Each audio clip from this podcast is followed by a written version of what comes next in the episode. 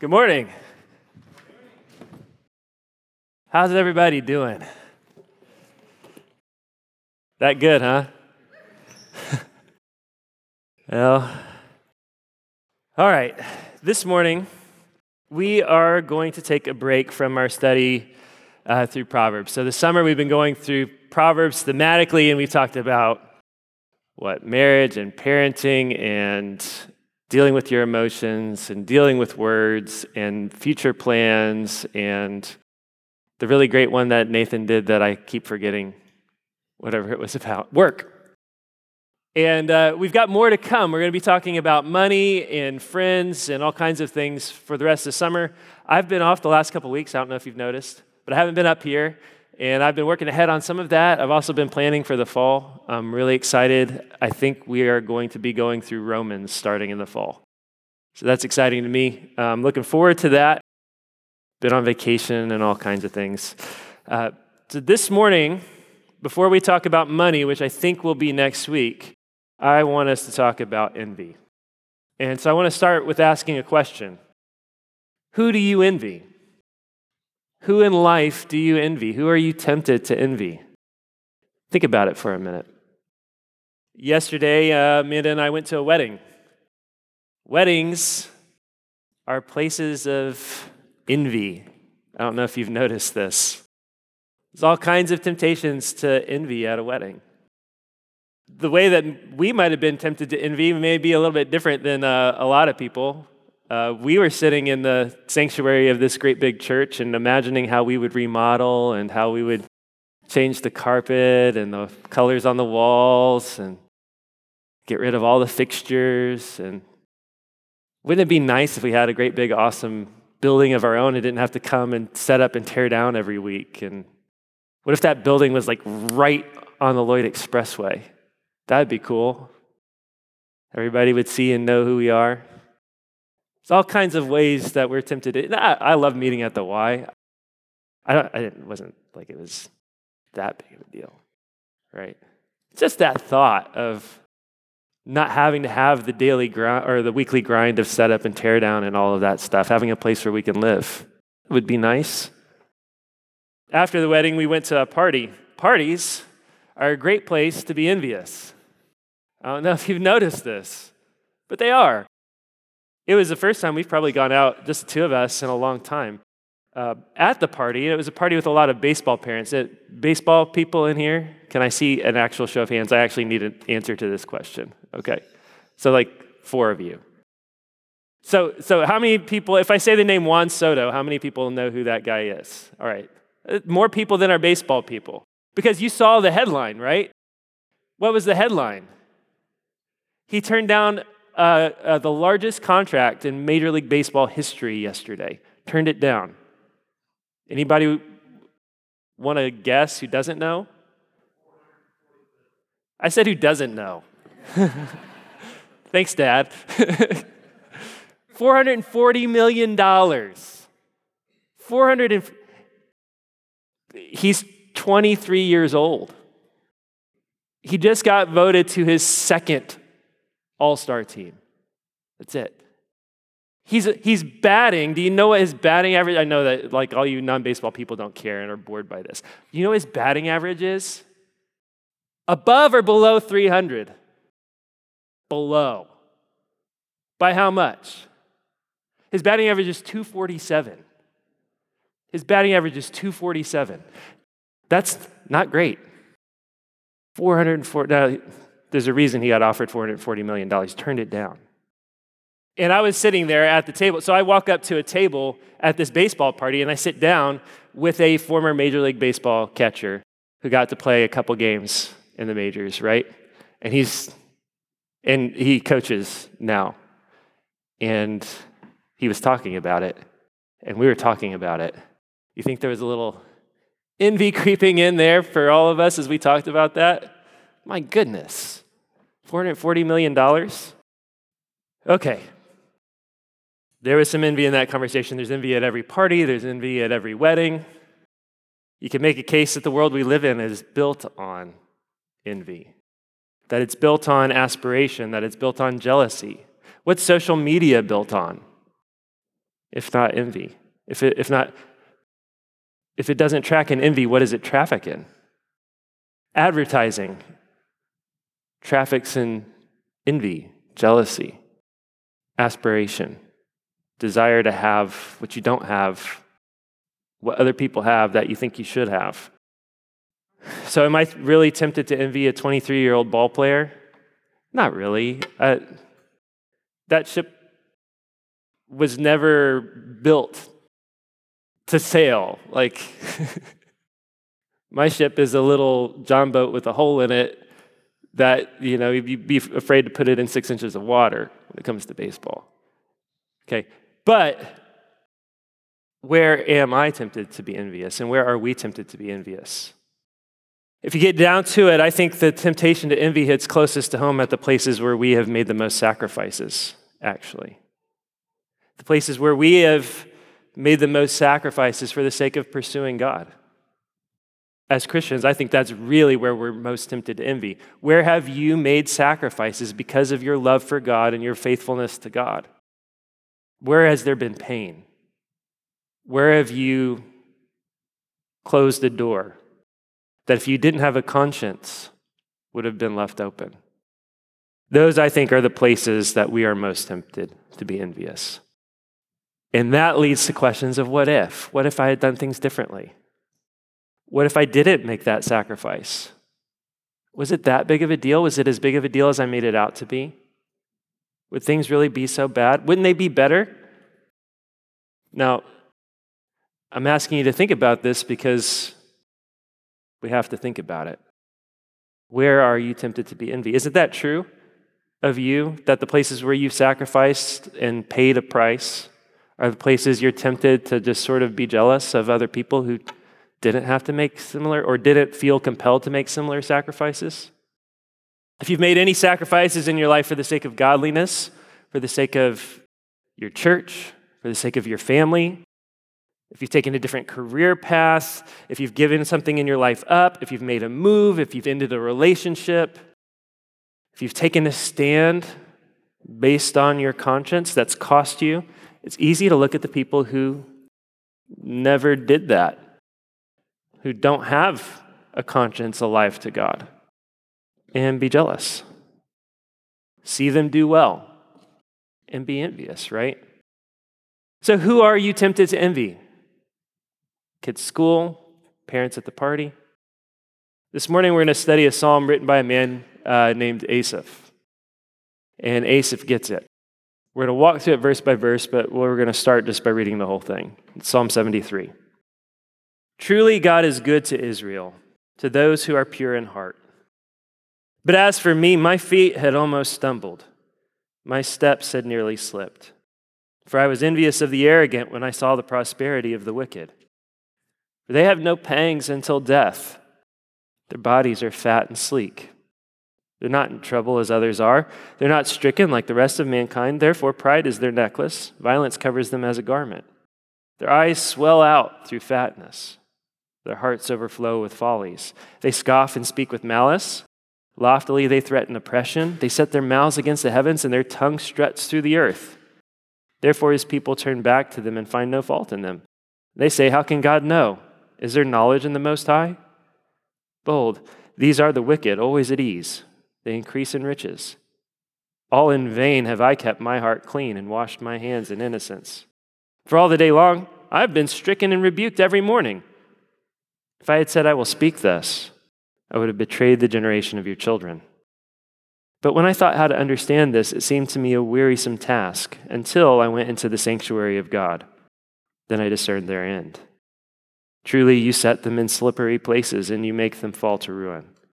How they are destroyed in a moment, swept away utterly by terrors. Like a dream when one awakes, O Lord, when you rouse yourself, you despise them as phantoms.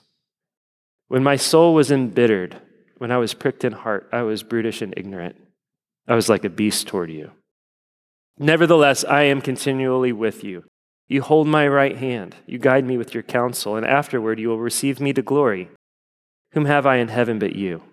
And there is nothing on earth that I desire besides you. My flesh and my heart may fail, but God is the strength of my heart and my portion forever. For behold, those who are far from you shall perish. You put an end to everyone who is unfaithful to you. But for me, it is good to be near God. I have made the Lord God my refuge, that I may tell of all your works. Let's pray. Father, as we come to your word this morning, we lift our hearts to you and we ask that you would humble us and that you would free us from envy and bitterness, from self pity and from a lack of trust in your love and kindness and good, goodness to us. Pray that you would give me wisdom and grace, that you'd fill me with your spirit, that you would guide my words, and that they would hit home, that they would land in our hearts so that we can walk free. Help us, we pray, this morning in Jesus' name. Amen. Okay, so the psalm begins with the declaration that God is good. That God is good. And I think that's a tell. It's a tell. It's actually the conclusion. It's actually the whole fight of the psalm. It's actually the whole fight of Asaph's heart to believe that God is good to those who are pure in heart. The whole psalm, we just read it, it's about envying the wicked, right?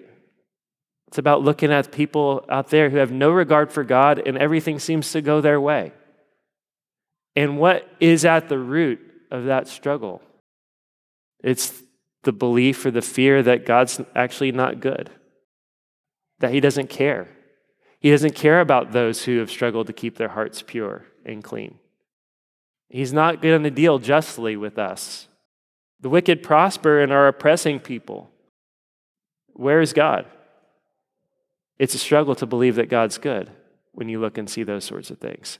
That's the struggle that Asaph has.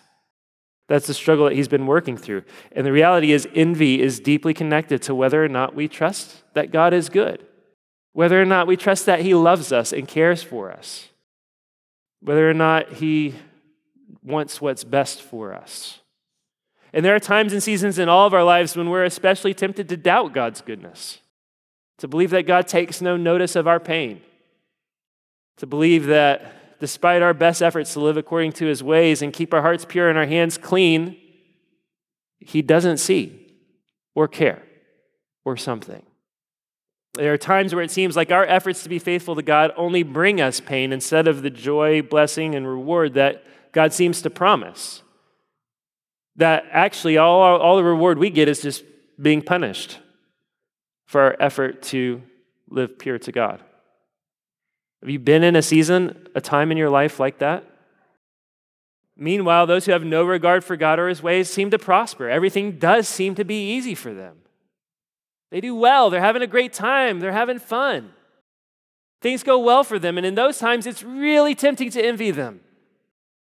We look at the disparity between what God has given us in this life and what God has given the wicked, and we think, What's the point?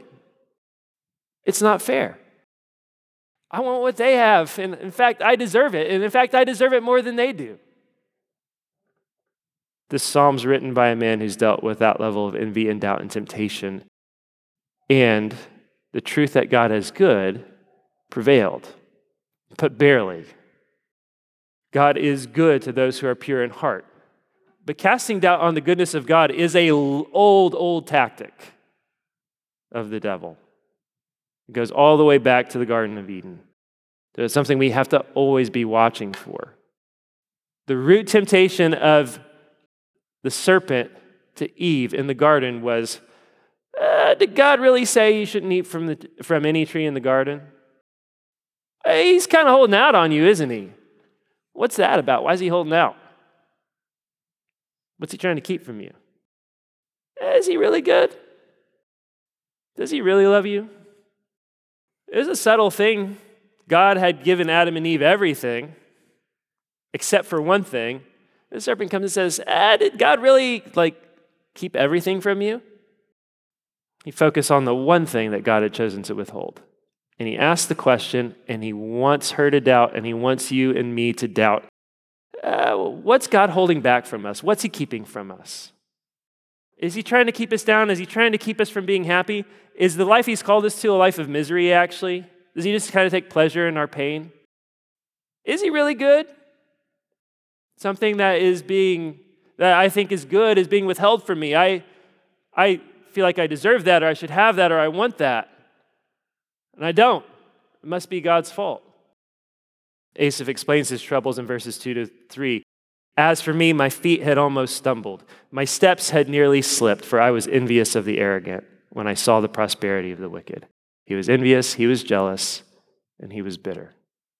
He looked around at everyone who had no regard for God and said, Hey, they're healthy, they're rich, they're fat, they have wealth, they have power, they can do what they want, they're not in trouble. Even their death looks easy.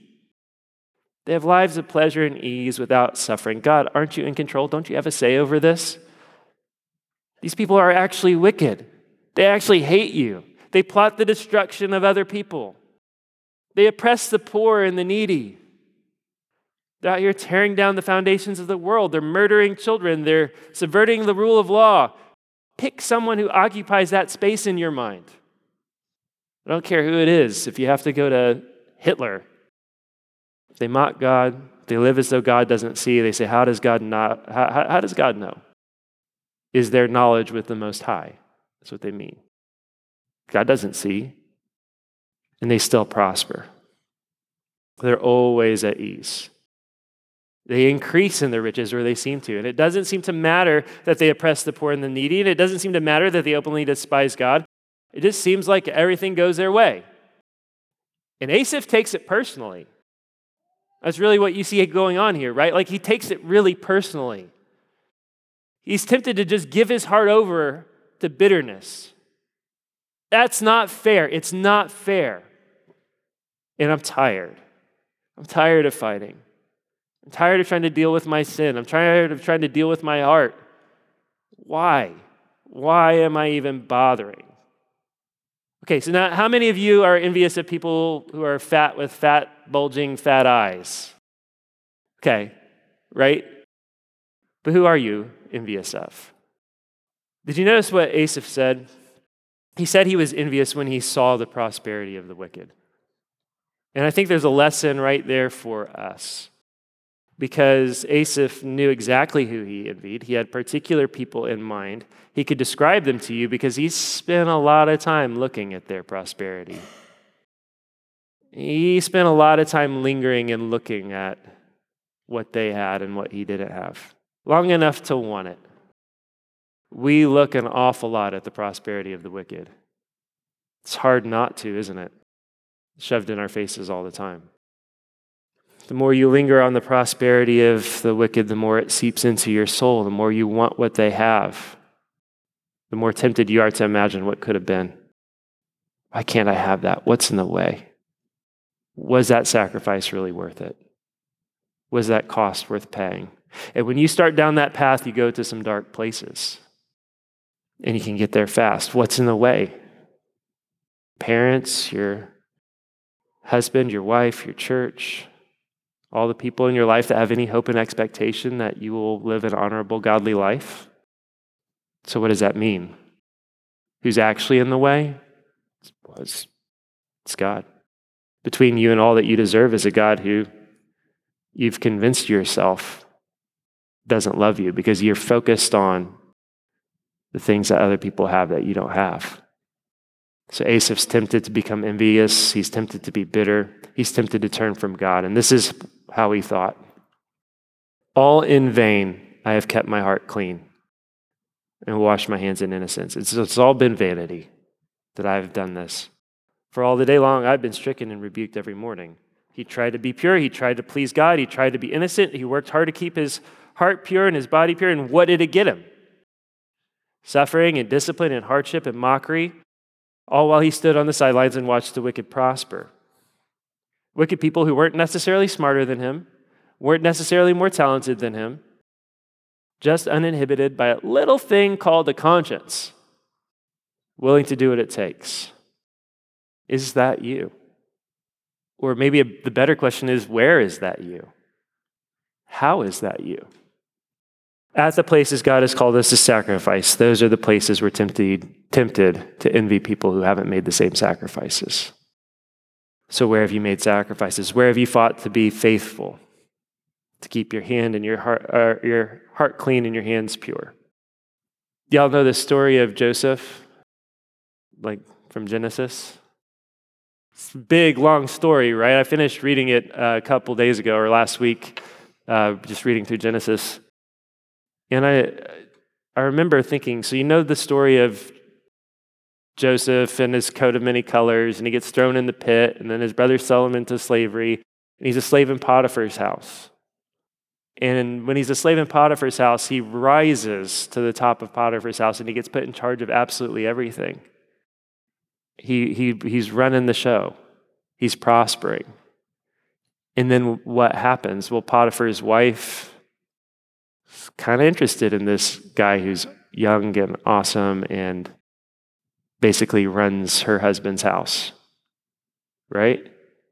And she comes to him one day and she propositions him and she grabs his pants, basically. And Joseph, in his commitment to honoring God, just takes off and she keeps his pants. He didn't go back and get his pants. He didn't fight. He didn't try to say, he just ran from and removed himself from the situation. He was just trying to do the right thing. So what happens? Well, she's angry. She's been jilted by this kid, so she's going to throw him under the bus and say that he came and tried to rape her. He's going to get thrown in prison. Can you imagine being Joseph in prison? What did I do to deserve this? All I did was try to do the right thing. All I did was try to honor God. All I did was just try to keep my heart pure and my body pure and honor my master's marriage and what I get is thrown into prison, what's the point? Why did I bother? There are all kinds of things like that in our lives. You can imagine being Joseph in that moment, right? And we don't see, we don't see what God's doing, we don't see God's purpose, we don't see God's plan. Why did Joseph get thrown into prison? Well, just like his brothers meant it for evil when they sold him into slavery, and Potiphar's wife meant it for evil when he got thrown into prison, God meant it for good. He got thrown into prison so that he would be positioned to save all of Egypt and his family. We just don't always see how things are, are meant to work out. We don't see what God's doing. Um, if we are in those moments tempted to be bitter and envious, we ruin everything. That frustration, though, is what's bottled up inside of Asaph. And you can imagine many nights in prison where Joseph felt the same way, can't you? We would all feel that way. But Asaph says, if I had, sp- if I had said, I will speak thus, I would have betrayed the generation of your children. In other words, I would have, if I would have vented my frustrations and let my heart go and run this direction, I would, I would have betrayed everyone. And I would have been lying. So he kept his mouth shut, and that didn't make it any easier for him to understand. And you can imagine it would be hard to understand, and it is hard to understand. It would be hard to be Joseph in prison, trying to understand and wrap your head around how you got here and how this was somehow a part of God's good plan for you and his love to you. Those things are hard to understand. And it was hard for Asaph to understand until something happened. And that something was he came into the sanctuary of God. Until I went into the sanctuary of God, then I discerned their end. Truly, you set them in slippery places. You make them fall to ruin. How they are destroyed in a moment, swept away utterly by terrors. Like a dream when one awakes. O Lord, when you rouse yourself, you despise them as phantoms. He envied the arrogant until he came into the sanctuary of God and regained perspective. And then he saw how they end.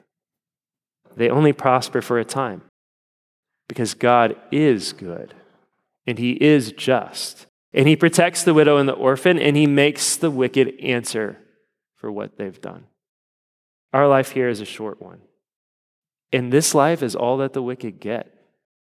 What they enjoy now is all they ever have to enjoy. They're not to be envied, they're to be pitied. This life is the closest they get to heaven before they reap what they have sown but for the righteous, for those who fight to keep their hearts pure. This life is the closest we get to hell. It's just a little bit of suffering and pain. And it's not much to complain about. God has set the wicked in slippery places. They prosper, they grow fat, they grow arrogant, but a day of reckoning is coming. And in that day, all things will be set right. They will answer for the people they have harmed and oppressed. They will answer for it. And the only way to combat the temptation to envy the wicked is to come into the presence of God and have our hearts and our minds renewed by Him so that we can see and judge rightly. So we can have perspective. Asaph came into the presence of God and he wasn't taken up with the things of the world any longer. He wasn't wrapped up in self pity anymore. He saw the future. And it was one where God makes all things right, as he does. He didn't debate their happiness any longer. Instead, he saw the judgment that hangs over all of our heads. And that's an important thing, too, because notice what Asaph doesn't do. He actually doesn't linger long on the judgment of the wicked. He immediately turns and starts judging himself. When my soul was embittered and I was pricked in heart, I was brutish and ignorant. I was like a beast toward you. In other words, Asaph saw the problem, right? The real problem wasn't them out there. He came into the presence of God, he realized he was his own problem. His heart was his own problem. It wasn't their prosperity, it was his bitterness of soul. That was the problem. It was his envy, it was his self pity. His foot had almost slipped. You set them in slippery places, my foot had almost slipped. He wanted someone to blame for his suffering, but his problem wasn't those wicked men out there, it was the wickedness in his own heart. The man who envies a fool is a fool. And the man who envies the wicked is wicked. And he put two and two together. Asaph had envied fools who didn't know or fear God, and he was in danger of becoming bitter with God and in danger of becoming exactly who he hated. Envying the arrogant and the wicked is a dangerous thing. It's accusing God of evil. And Asaph teetered at the brink before God brought him to his senses. So, how is Asaph kept from stumbling? How can you and I, how can we be kept from stumbling? It was only the hand of God that kept Asaph from turning. Nevertheless, I am continually with you. You hold my right hand. You guide me with your counsel, and afterward you will receive me to glory. God holds our hand. That's how. God guides our steps. God keeps us from falling. What keeps us safe is the kindness of God. That's it. Kindness and mercy of God. God holds our hand. If the path God leads us down has trials and suffering and pain and sacrifices, it's because God is preparing us for an eternal weight of glory. And the sufferings of this present time are not to be compared to the glory to be revealed to us. God Himself guides us and He holds our hands. And occasionally He allows us to walk up to the brink of destruction, just like Asaph, so that we know that we don't really have anything to be jealous of or bitter about. So we can step back and sing with Asaph, Whom have I in heaven but you? And there is nothing on earth I desire besides you. My flesh and my heart may fail, but God is the strength of my heart and my portion forever. For behold, those who are far from you shall perish. You put an end to everyone who is unfaithful to you. But for me, it is good to be near God. I have made the Lord God my refuge, that I may tell of all your works. God is enough. He's enough for us, more than enough. At the end of the day, you can take it all away, but you can't take us away from Him if He has a hold on us. That means we can't lose, and that's part of the point. If you don't have God, you need all that stuff as a crutch to get through life, to prop you up. You take it away, and what's left? Nothing. You take everything away from the Christian, what does he have? Everything. Because he still has Jesus. And Jesus still has him by the hand. We could have everything they could want, and it's never enough. It's never enough.